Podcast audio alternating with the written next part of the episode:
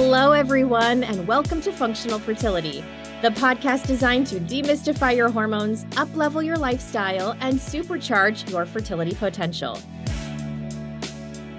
I'm your host, Dr. Kalea Wattles, and today we're giving you all the tools you need for optimizing egg quality with our amazing guest, renowned women's health and fertility detective, celebrity acupuncturist, and best selling author, Aimee Raupp. Aimee is the author of several books, many are my favorites, including Chill Out and Get Healthy, Yes, You Can Get Pregnant, Body Belief, and The Egg Quality Diet. As a fertility detective with two decades of experience, Aimee works virtually with clients all over the world, as well as in her private practice in New York and Connecticut. She engages her community worldwide through her social media presence, online programs, and her website, aimeeraupp.com. We're so fortunate to have her with us today, someone I truly admire. Welcome to the show, Aimee.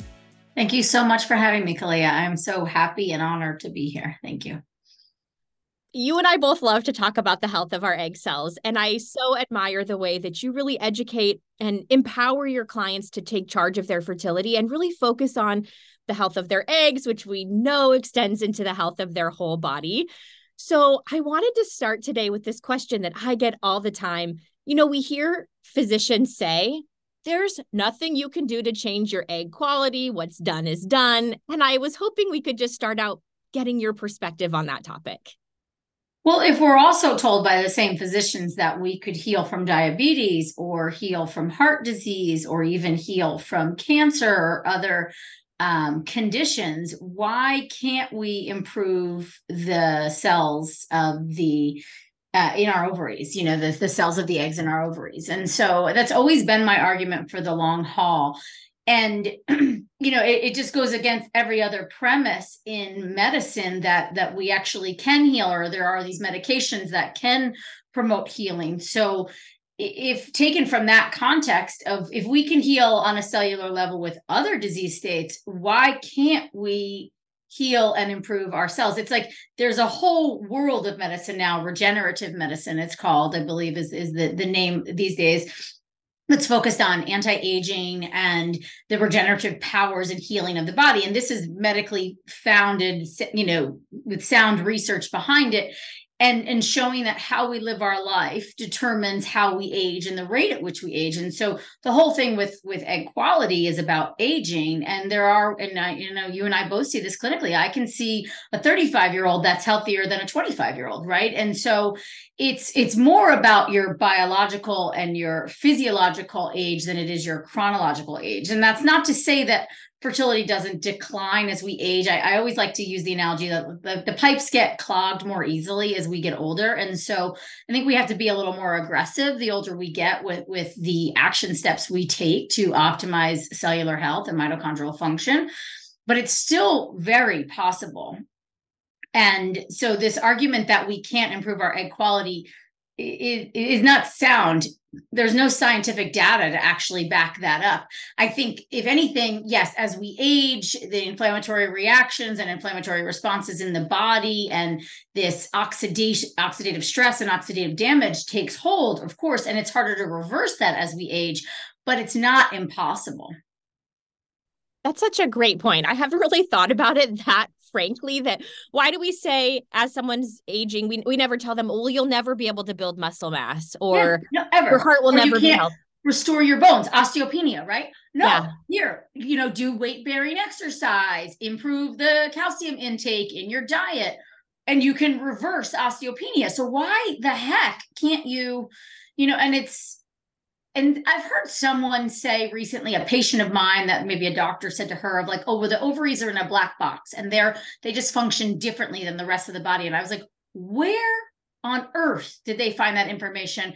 And I would like to actually see that data that says the ovaries are in a black box because no, no, ovarian health has everything to do with blood flow, circulation, reducing inflammation, um, the health of the hormones in the body, which has everything to do with gut health, has everything to do with stress right? So no. And and we see it time again right? I have had countless patients at this point that started trying to conceive it in their mid to late 30s and were having no success then overhauled their diet their lifestyle their supplements their mindset all the things.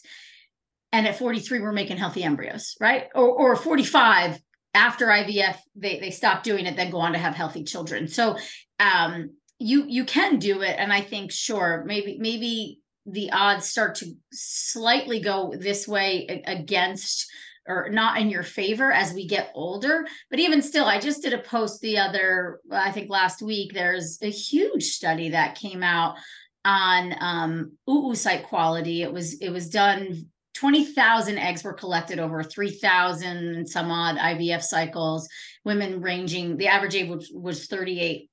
But anyway, what they saw, so these eggs were donated for PGT testing for, for genetic analysis.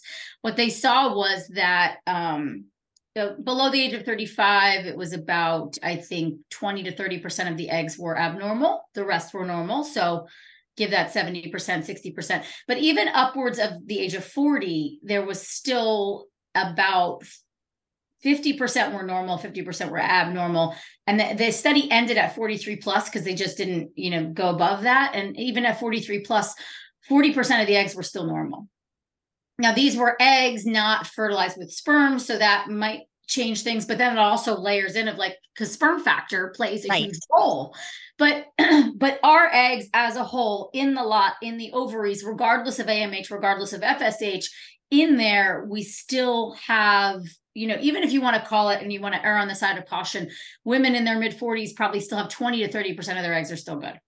And depending on that, you know, so it's i don't know um and then i think too you you have a lot in your power that you can do you know basic things that you can do to start reducing environmental toxin exposure and pesticide exposure and stress level exposure and inflammation in your diet and and then you'll improve cellular mitochondrial function. So we know we can do that. From regenerative medicine perspective we absolutely know we can hack our bodies and age um more slowly i guess is the best way to put it. And so why why couldn't we do that in this stage of fertility? Of course we could you're making me feel fired up about this topic. Yes, yes, to everything you've said. And isn't it curious if we can't improve our egg quality? We know that we'll have patients, they'll go through egg retrieval and like none of them will fertilize.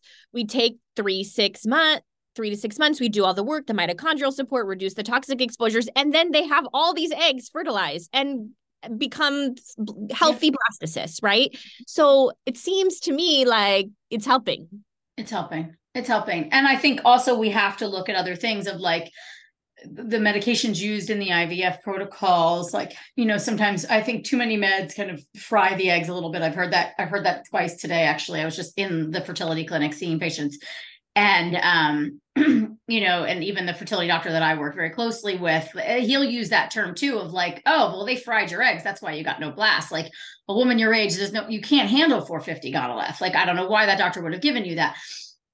So you have to also keep that in mind too. But the way I look at that too is with the meds is if we lessen the burden on their liver via the diet changes, via the supplement changes, via the lifestyle changes, they can then manage and process those meds more effectively too, right? And so to think about that of like it, it's it's a systemic process, whereas the Western world of fertility has really isolated it to just below the belt and and your FSH and and that's it, you know, and you're in your off you go. Um, and it's I don't know. It's very disempowering, which is why, you know, you and I are both um, on our soapbox as much as we possibly can be trying to empower women and and sharing, sure, they're anecdotal stories, but like they start to add up after a while. When right. when you accumulate anecdote after anecdote after anecdote, and you have these women varying ages with varying AMHs and FSHs and all being told the same thing, your egg quality is all bad, even if you're 35 or you're 45, you have 1% chance, 35 or 45. And then we see the transformation, it just becomes very very hard to subscribe to that um, dogma. Yes. And I've always thought, you know, as we support the health of the granulosa cells, those little helper cells that surround our egg cells with the great circulation and the nutrients and the antioxidants, I feel pretty confident while I've never seen any research that says this exactly that we're making those cells more receptive to yes. the hormonal signals. So maybe someone 100%. will need less meds. 100% well and i think i think that is the case for most women is wow. you can get the same results with a lot less meds and then the meds are not compromising the quality i just had one woman and she's in her late 30s she did the half exactly half the dose that she did a previous retrieval and got the exact same result. So she still got one normal and they were able to retrieve, I think, four and three made it to day five and three were tested and one came back normal or something like that. But the year, a year prior to, so she was a year younger, twice as many meds, same exact results. And she was just, she felt great during this IVF cycle because she was on less meds. But I couldn't agree more. And obviously she's been doing the work with with me and following, you know, the the lifestyle protocols. And I do think, I think the body becomes much more receptive. And and we know too, I mean, we just improve the the health of every single cell in the body. Isn't it going to just do its job better? Absolutely for our listeners who might be thinking right now, oh, how do I know if I need to focus on the health of my eggs? Are there any signs or symptoms or lifestyle factors that you're thinking about to kind of clue us in that we should give our egg cells a little extra love? I always look for when I do my intakes, which I'm sure you do the same, of like GI symptoms. Um, do you poop every mm-hmm. day? What is that poop like? It should be formed, easy to pass. You should go once, two, maybe three times a day, depends. But um, so I'll look at GI symptoms if you get a lot of gas and bloating or really just uncomfortable. I mean, I have girls that are like, oh, I poop twice a week. I'm like, oh, okay. That's a sign of obviously poor elimination. And also the body's probably pretty toxic. So I'll look at GI symptoms. I'll look at um, skin issues, eczema, psoriasis, rosacea, um, the the little bumps, sort of the Catarrhus, what is it, mm-hmm. Pilaris, Catara, mm-hmm. or whatever it's called. Um, so skin issues, headaches, obviously, I shouldn't say obviously, but to me, obviously, maybe to you, obviously, menstrual pain, um, debilitating menstrual pain, pain with sex, pain with pooping, um, pain with orgasms, pain with ovulation, pain with HSG, I will automatically think those are signs, and I'm not trying to diagnose anyone without seeing them, but those are usually signs of endometriosis, which is an inflammatory condition, which we know for certain is compromising egg quality because it's such an inflammatory process and it's systemic inflammation in the body. So that that's another place where I'll put it, you know, and then any other kind of like brain fog, fatigue, low energy. So there's lots of symptoms. I mean, in my books, I have symptom checklists. I think in the book Egg Quality Diet, there's probably like 90 or 80 some odd symptoms. And I say if you're checking, if you experience more than five of these on a weekly basis, it's a sign that inflammation and or autoimmunity are impacting your body and we need to do some uh, deeper diving on your case and typically you know that i mean that's how i work too of like i want to see what i would call those red flags or those kinks start to shift that then tells me cellularly re- inflammation is being reduced the cells are starting to function better. Um, and even if you get a period i want to see like has the color changed? Are there less clots? Is it you know less clumpy and goopy and more you know watery bright red blood and not watered down looking blood, but more like it flows like water, is what I would try to say. Um, so those all then tell me that we're moving in the right direction, that overall health is improving, and that fertility is an extension of health. And it is. It's really like the body will say, I have all these other fires to put out. I cannot focus on fertility right now. Fertility and and no one really likes to hear this and i always kind of feel guilty when i say it but like fertility is a luxury it is the body saying i have a plethora of energy and resources that i can then go and make another human and if if we're dealing with fertility challenges that's the body also saying i got some other things going on that i can't really focus my energy there so i need overall healing in the body. And so i think the two do go hand in hand and that's why we see the women that are going to ivf clinics who are having challenges at home trying to conceive are are typically dealing with some other health conditions that if they had been addressed prior maybe they didn't need fertility treatments. And then maybe we wouldn't have the data we have on this population that yeah every woman over the age of 35 that makes her way to a fertility clinic has compromised egg quality. Um, but you know and i think what's missing though from there is that you could also do a complete overhaul on things and you'll see that even as you get chronologically older you can get cellularly younger. Well, I think what you're bringing up for me, a couple things, but many of the pathways that affect the health of our fertility are also physiologically linked to our, our, other body systems, putting us at higher risk for heart disease and osteoporosis and breast cancer and yeah. cognitive decline. And so, of course, when we don't address those underlying factors, we're going to see dysfunction in both symptoms, both systems. So, you you kind of brought up so many of the reasons or the the underlying drivers of fertility struggles that bring patients into my office autoimmunity oxidative stress chronic inflammation and ovulation for a number of reasons but I'm sure this comes up in your practice as well. I'll I'll have patients they come in they want to do a preconception screen and they say I want to start I want to start trying to conceive next month. But we know that it takes some time to unwind some of these chronic processes. So when you're working with patients how do you how do you counsel them and advise them about this timeline and how long should we work to really support the quality of our eggs before we start to try to conceive yeah i mean i have been doing this so long that like i i used to have very firm timelines and now i'm kind of like i get you i see you i meet you where yeah. you're at um, yep. I do always remind them, you know, it takes 100 days to improve the quality of our eggs. So ideally, you're going to follow this protocol for at least three months.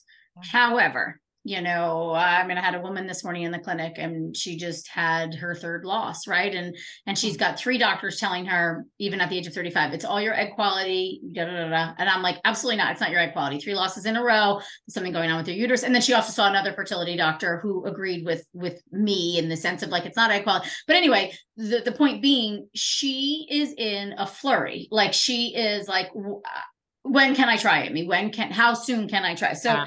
I'm trying to meet her in the middle. I was like, listen, I said to her today, some is better than none. Like, and if we start, and we already started all the protocols. So by the time we actually ovulate, the next time we can try, it'll be almost eight weeks into this protocol. I'm like, that, that's okay. However, if we sustain another loss or we do go through, then what are you going to give me? So I try to meet them where they're at. And of course, also always, if they're in a heterosexual couple and they're trying with that partner, also try to get the partner on board as much as I can. Um, but ideally we're getting 100 days, three months, somewhere around there. But sometimes I get girls and they're going to start their next retrieval cycle in eight weeks. And I still think, again, like I said, some is better than none, especially if um, maybe we're not transferring right away. Maybe we're starting a round of retrievals and we're harvesting eggs. That that's kind of a different protocol. But generally speaking, uh, you know, and then also I'll get women who are planning, like similar to you, the preconception. So if they're on the pill, I say you have to go off the pill six to nine months before trying to conceive so we can restore normal ovulatory function. Um, the data shows us that we need that amount of time, but then also, yeah, I want you to start planning ahead. Like, I want this. Like, I think about myself. I conceived my son at 40, but I had been planning that conception kind of even before I met my husband, if you will. Like, I was living the life for several years you know with with like it, being human i would say like the 80 20 rule as much as i could but um, I was very much in preconception mode, you know, and others were saying to me, you should freeze your eggs, you should freeze your eggs. And I was like, no, no, no, my eggs are fine. I, I can keep them in there. I'm going to do my work and I'm going to, you know, do it this way instead. And so I do think if you can give yourself six to nine months, I think that's a beautiful time frame, but the minimum two to three months. I'm very into this concept of living the fertility friendly lifestyle. So it just becomes habitual. That's it. It's it's just your life. Like you yeah. should go non-toxic. Every woman on the planet should be non-toxic with her bath and beauty products. We it's clear in the data these bath and beauty products have endocrine disrupting chemicals. They are doing damage whether you want to have more children or not or you ever want to have children. If you want to avoid cancers, if you want like you should not you should be non-toxic with your bath and beauty period. No one should eat in my opinion um non-organic gluten or wheat products in the United States or soy or dairy. Like I'm sorry, it's just a, it's just a blanket statement. Like my household, my you know, like eh, we have different um, goals that we're trying to achieve, but it's still the same thing. Point blank, this is how we know these chemicals in the environment are doing a lot of harm. And so, again, even if it's the 80 20 rule, which I definitely live, these should be standard practice for everybody. And, and those small changes, like honestly, and you probably see it too, like I make this small dietary shifts, right? And sometimes it's not so much about what we're removing, we focus on what we can add in and we just try to go organic or low pesticide. Um, you see major shifts major shifts in in in health and even just skin conditions and digestive and energy and sleep. And those are all signs that are telling us the body's getting more and more energy to now put towards fertility I think this is like you're mentioning. It's a really important conversation for fertility and beyond. And in at, when I was doing primary care and I'm seeing young women for their annual exams, I'm asking them, "Do you want to have children? What's your trajectory like? Let's start talking about this now, maybe when you're 22, so that when you're 30 and 35, it's just natural to you. You already know what to do." Well, that's what I noticed clinically too was um you know, I'd say probably 15 years ago in my practice, a lot of the women that were coming to see me, it was more general primary care, you know, GI mm-hmm. issues, anxiety, sleep issues. And so I was working with them and they were maybe just getting married or thinking about relationships or whatever. And then I noticed that by the time they wanted to have children, these women were just kind of busting them out, you know, and I was like, hmm, this is interesting. Yet I have these fertility clients. And so I just started to kind of do the same exact approach with the fertility clients. Like I was like, okay, I'm actually going to go way back. I'm going back to the basics because a lot of like our continuing ed is like okay these are the you know the herbs for fertility. This is the protocol for fertility. And it was like we get we're getting lost like the way western medicine gets lost where we're really stuck on protocols versus individuals right? And so when i shifted that that's when i saw the biggest change. Um and i also think to your point too of like the plan and the trajectory i similar to what I said before about a timeline, like I always really try to get to the nuts and bolts of that with my clients because that that emotional piece is also really a, it's a part of your identity and it's it's a part of how every choice you make. And so if they're in this kind of rush, rush, rush, you know, type of phase, or I, I'm running out of time, I'm running out of time. It's it's it's kind of like collecting them and being like, okay, like like today, one of my patients, the one who had the losses, it was like I, I said to her, I'm like, I want to think about this in buckets. The first bucket is we need some more testing so that's bucket number one. We're just gonna we're gonna stay in bucket number one for the next month. We're not making any future decisions about fertility right now. Like you're contrary to what Western medicine is constantly telling us, in three months your fertility is not to fall off that cliff.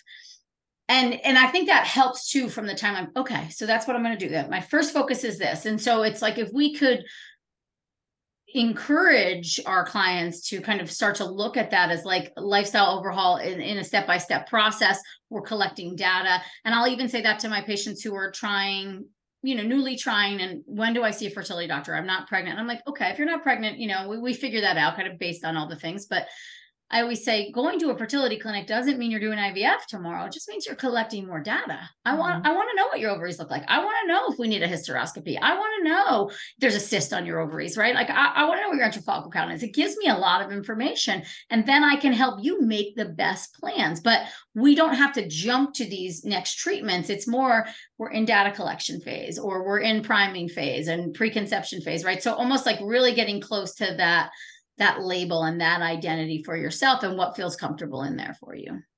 And there's beauty in the information gathering stage. It's super valuable. It's not wasting time. Not at all. Yeah. Uh, and I feel I feel like uh, you know, like again, I keep going back to this case, but I just left the clinic. But like this woman's a primary example. If she goes and does IVF and gets it genetically normal and they transfer it and we haven't looked inside her uterus or we haven't tested her for clotting factor issues, Wow. There's, I would say, there's a 98% chance she's going to miscarry a genetically normal embryo that she worked her ass off to make, right? And so that we lose time there. So eh, to that point, like data collection is so important. And it's also, I find, you know, and I, I typically only deal with women really in the trenches of fertility trauma. It's such a traumatic experience that I find that if I kind of lay out for them of like, okay, we're going to collect the data here and we're going to make these changes here so that when we go back to this, we're going to be able to say to ourselves, I've done X, Y, and Z, all different. And so I can feel confident to get different results, right? But if we keep doing the same thing over and over again, it's obviously we know what that is. That's insanity and it, and it, it, creates i think it just keeps us in the trauma loop and we need to break that because we know trauma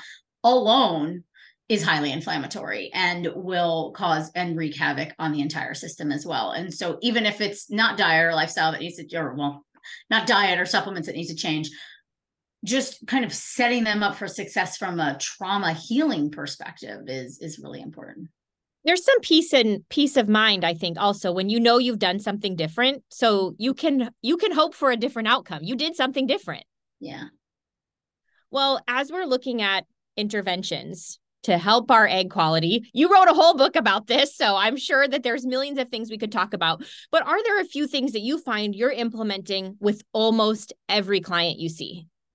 Yeah, I mean, I think I already said them, you know, uh, non-toxic bath and beauty products. Um, I my general rule of thumb is like anything that you use on a daily basis, we need to know the ingredients of, and we need to look at them and we need to overhaul. The things that you do once in a while, like you go get your hair done every six to eight weeks, or you get your nails done, you know, I don't know.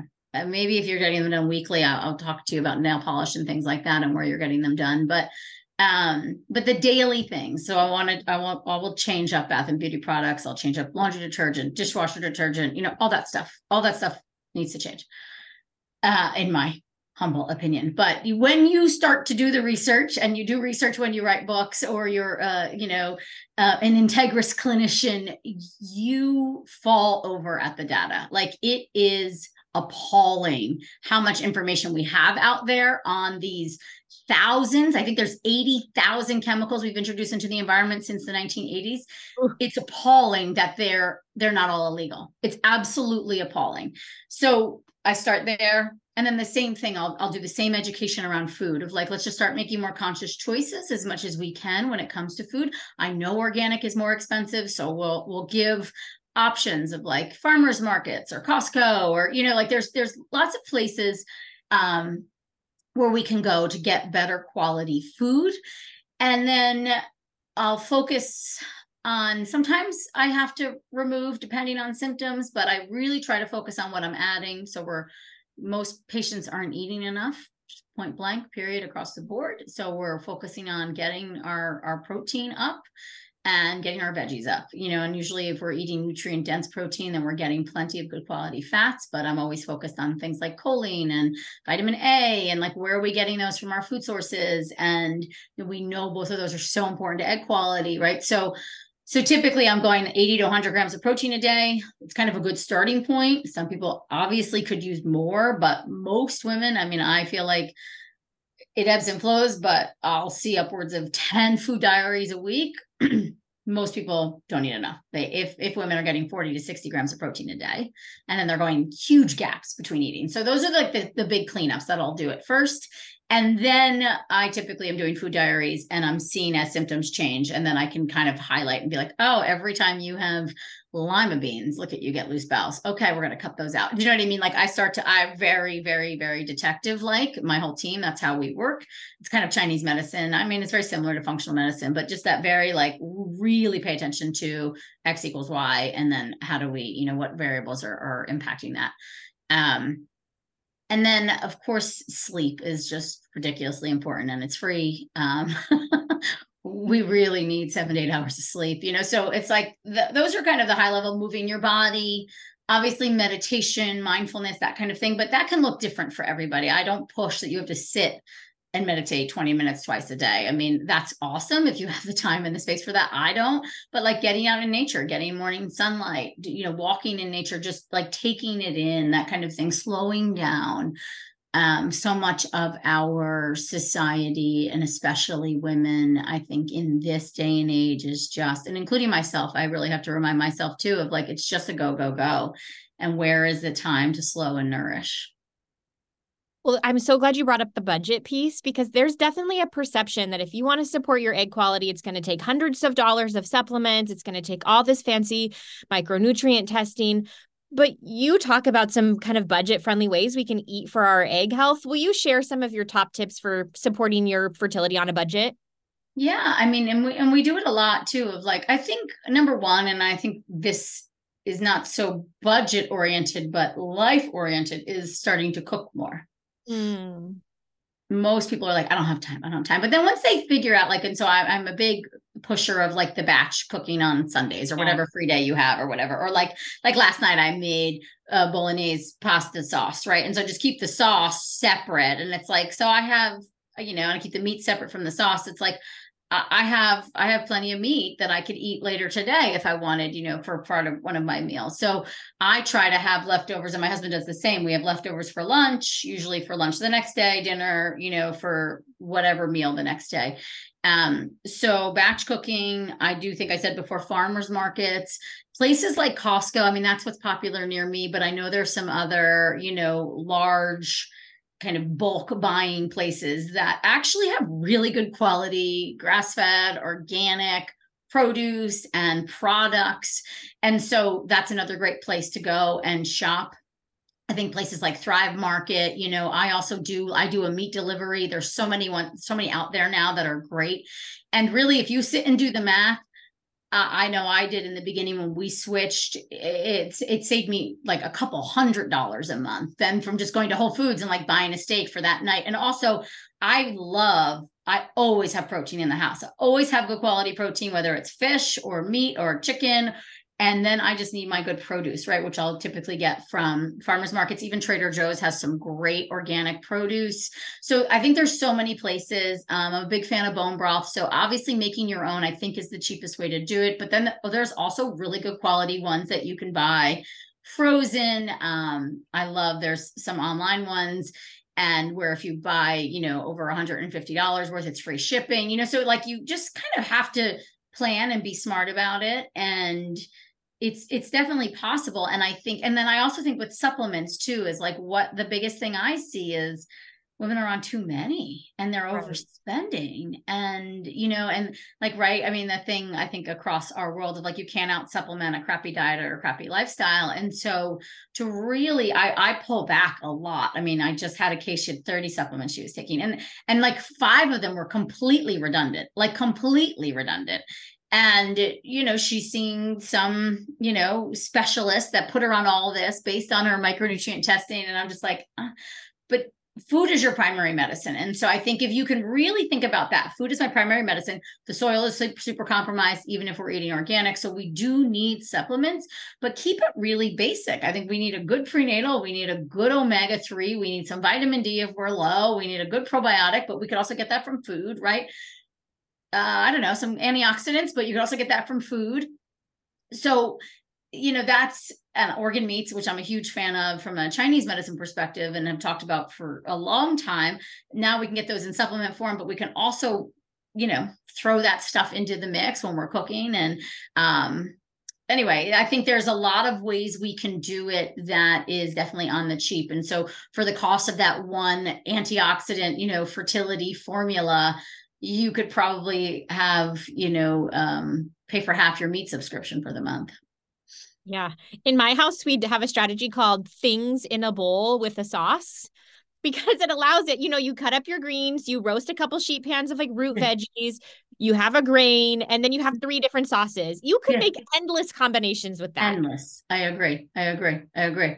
And that's it too, of like that's kind of how we are. It's just like, okay, here's what we have. And there's, you know, sometimes my son is like, oh, just sick of I'm like, well, this is the option. Put it together, spice it up. Yeah. yeah. But it is it, it, it does require like a mindset shift, you know. And then I have a busy practice in New York City and I was a New Yorker for a long time and I understand the hustle of city living. Um, I myself also cooked so much when I lived in New York. I was such an anomaly, but you know, getting, I also find that getting my patients to begin to cook more for themselves is such a beautiful act of nourishment and self care.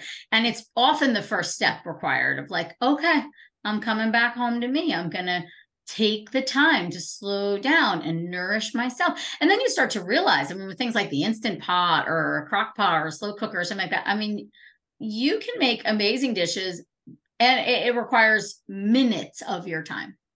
Right. Aimee, you've given us so many tips for supporting the health of our eggs. And I think related to that is all of the education that you do for those who have experienced recurrent pregnancy loss, which is such a heartache and so tough.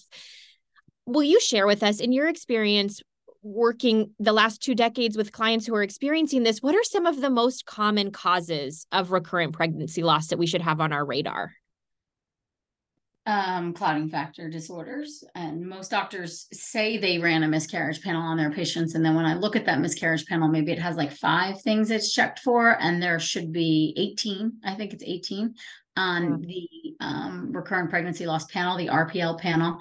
If you go to aimeeraupp.com slash miscarriage, I have the entire panel there. Um, I'm sure you have one too uh so that's first so like this case for example that i was just with today you know and, and she's already also met with the reproductive endocrinologist at the clinic that i work at and he he said the same thing okay you've had three losses since your your child that you gave birth to. Um she did have two losses before that but the doctors are all now saying you know she was at like a fancy clinic and they were like egg quality egg quality egg quality and he was like I can't say equality. Like no one's even done a hysteroscopy on you. Like we need to look inside your uterus. Um, and so so I think often there can be clotting factor issues. That's rule number one we check out. Uterine, I call it uterine function tests. I think I made that up, but um I want to see the, the function of your uterus. I want not just a saline sonogram. I want a hysteroscopy. And I know you go under anesthesia for a hysteroscopy. It is worth it because saline sonos. I just had a girl who's pregnant naturally right before she got to do IVF. She's 38. Same thing, having losses. Doctors were like, egg quality, egg quality, egg quality. I was the first one, her acupuncturist, her fertility coach, get a hysteroscopy. They go in, they're like, oh, you're covered in polyps. They didn't see any polyps on the saline sono. And the REs that I work closely with who love hysteroscopies, they're like, yeah, saline sonos miss things all the time. So a hysteroscopy with an endometrial biopsy. That is super important to test for endometritis, not endometriosis. There are two different things. Endometritis is an infection of the uterine lining, which is a very easy fix. There is chronic endometritis, not such an easy fix, but that could be the reason for losses. So those are like three things that I look at right there. So with the hysteroscopy, we're looking for scar tissue. Even if you've never had a previous pregnancy, but maybe you had losses and you had D&Cs, you could have scar tissue. If you had appendicitis in the past, you could have scar tissue. If you had a weird septate in your uterus or something like that, that could be causing your losses. So we do those those two things. And then there are additional tests like the endotrio, I think EndomeTRIO, is that what it's called? It's the ERA with the ALICE and the EMMA. I'm a big fan. I, I, think that's similar to the endometrial biopsy, but that gives us a lot of information about the uterus. And then um, I would also, depending on signs and symptoms, though, I'm, I'm thinking endometriosis or I'm thinking some kind of autoimmune situation that is causing an inflammatory or an immune response in the body where the body is literally just attacking the pregnancy. And those are especially in the women that have had multiple losses and every time we test the fetus, it's genetically normal. And but then they also show that they might have Hashimoto's, they might have celiac, they might have another autoimmune condition, and they typically need an autoimmune workup. Um, one of the easiest ways to get one, I, I mean, I'm not expenses I know are there, but the Pregmune test is one of my favorites because I think it's very thorough um, and it tests for all the autoimmune components and will give you a protocol. Of course, you need a doctor to support that protocol but that's kind of you know in a nutshell i suppose. So it's just it's more testing. It's collecting data as much as possible. And like again going back to this woman i just saw in the clinic that's kind of what i said to her when she came to me. I was like we're pausing. You get pregnant every time you try girl and you're miscarrying. That you do not have a fertility issue. You have a pregnancy issue. And so we got to figure that out and it, oddly enough and, and maybe some of you guys listening can relate of like it's such a relief to get the permission to not try because you have so much pressure on like maybe this one will work maybe this one will work or maybe this is the good egg the one good egg i have left because that's what they told you. Um, and also you have to understand that you know and, and the, the one re i work closely with dr murphy he said it beautifully once um, in an interview. He said all your eggs are actually good it's the environment in which they start to divide and you know cellular division and, and when they meet the sperm that can compromise. And so basically like the yolk of the egg where all your chromosomes are you, there's there's usually you got all 23 in there and that's pretty good. Um, it's the whites and what kind of you know growth factors are missing or inflammatory particles are there that are causing abnormal cellular division. And and that's the white is what we do have control over and and and of course we're all bad, born with some bad eggs i think you know at least 20 20% we know for certain in in kind of the average reproductive age and then maybe it goes up to 40 50% in women you know and at 45 and higher um and we just don't have enough data to really actually know. I, people always try to nail me down. Like, what are my chances? I kind of came up with a rule of thumb of like, in your mid 40s, you get pregnant. I think you have a 50% chance you'll take that baby home, maybe a 40%, but you know, that's still a pretty good odd actually. Um, so anyway, just, you know, long story short, I think I really firmly believe, of course, eggs go bad and, and we all have bad eggs regardless of our age but, but most of the time it's some kind of systemic process uh, process that's going on in the body that's actually causing them to be bad or for you to have losses. I feel struck by this. Like, you don't have a fertility issue, you're getting pregnant. It's a pregnancy issue, which that's very different in terms of very how different. we treat and assess and evaluate. Yeah, 100%. And then of course there are girls, right, who aren't getting pregnant. I mean, that's and that's it's like two different categories though, yeah. right? And so um but e- either category unfortunately in our society is pushed to IVF and that's as the only answer and IVF is also positioned as a guarantee, which unfortunately it's not. And so not to say IVF is amazing and I'm a huge huge huge proponent of integrative medicine and western medicine. I I love certain fertility doctors. I don't love all of them. I'm not going to lie, but um, but getting that quality care is super important. You just need to also know that like we're not going to continue to do the same thing over and over again expecting different results. So like this patient that I keep talking about, she's at a clinic where they just want to do the same thing again. They're just like, "Oh, you just have you your eggs are bad. You had a bad response. I did my job you get your act together, you know? And it's like, mm, no, that's not a team. I'm sorry. And in this day and age with the internet and online consults, like you have access to every single possible doctor out there. I know it comes at a cost, and I'm not underestimating how expensive and traumatic this whole process is, but like to really step back and think of like, okay, do I want to put $400 towards a consult with this guy who's in New York or in California or in, you know, the UK? Just to get another opinion because that that could actually move the ball forward for you faster. And so it might cost you something now but it's going to save you in the long run. Do you even need ivf is the other question i would ask.